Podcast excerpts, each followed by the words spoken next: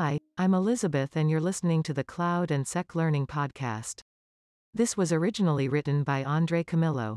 This is our weekly newsletter covering some interesting cloud and security news for the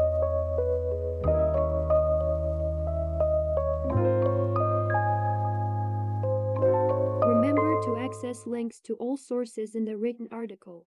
Starting as always with cloud news. Cloud industry. First, big funding for cloud software and platforms cost monitoring maker. Cost monitoring app for cloud software and platforms named Finout is getting a $18.5 million funding. This is a sign of interest and potential in this segment. Watch this out. Cost monitoring is top of mind of organizations migrating their workloads to the cloud. According to some reports, companies waste more than 30% of their cloud budget owing to underestimates of usage. The company's founder stated that Finout was founded to bring transparency not only to cloud environment pricing, but to the cost of cloud native software that organizations use every day. Read more in the written version of this episode. Next, MIT Management School point out how cloud adoption is linked to stronger business performance. This is a great write-up on a research from an MIT representative. Have a look at the article. It states firms that transition to the cloud improve productivity, increase revenue, and are better positioned to embrace new technology, according to an MIT researcher.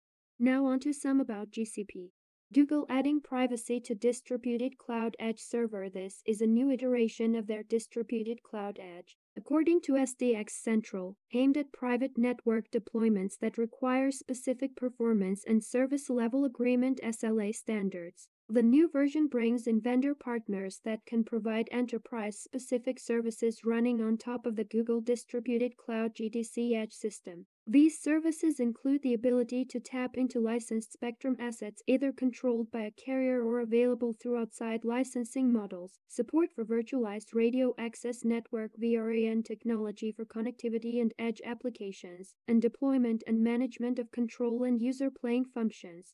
Lastly, Google Cloud expanding in Italy report from RCR Wireless. Com. Google Cloud announced this week its expansion into Italy with a new region in Milan and offered news of another to come in the city of Turin. Google Cloud is working with local telco partner Telecom Italia TIM to expand its global hyperscale infrastructure in Italy. With Milan now active, Google counts 34 global regions and 103 zones, covering users in more than 200 countries and territories globally.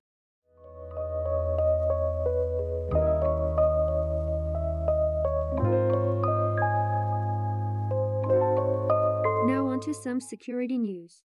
First on the security industry, Microsoft announces acquisition of cybersecurity company. Microsoft is acquiring a threat intelligence company called Miburo. according to the announcement. Cyber threat analysis and research company specializing in the detection of and response to foreign information operations.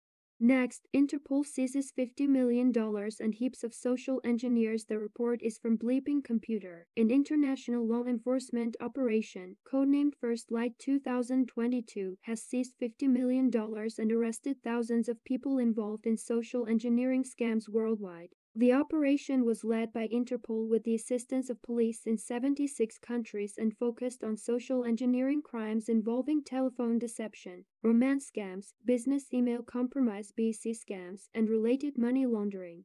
Next section on threats. A vulnerability gets patched. Microsoft released in the June security updates a patch to the zero day called Follina by the security community. The patch covers all Windows versions still receiving security updates i.e. Windows 7 Plus and Server 2008 Plus. The vulnerability is a remote code execution targeting Microsoft Windows Support Diagnostic Tool MSDT. Bleeping Computer provided more details. As security researcher nao_sec found, Follina exploits allow threat actors to execute malicious PowerShell commands via MSDT in what Redmond describes as arbitrary code execution AC attacks when opening or previewing Word documents. While applying today's updates does not prevent Microsoft Office from automatically loading Windows Protocol URI handlers without user interaction, it blocks PowerShell injection and disables this attack vector.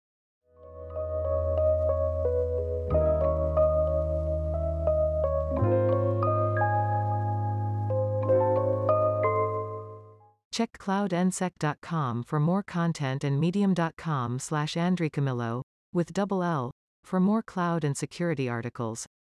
Thank you, talk to you again soon.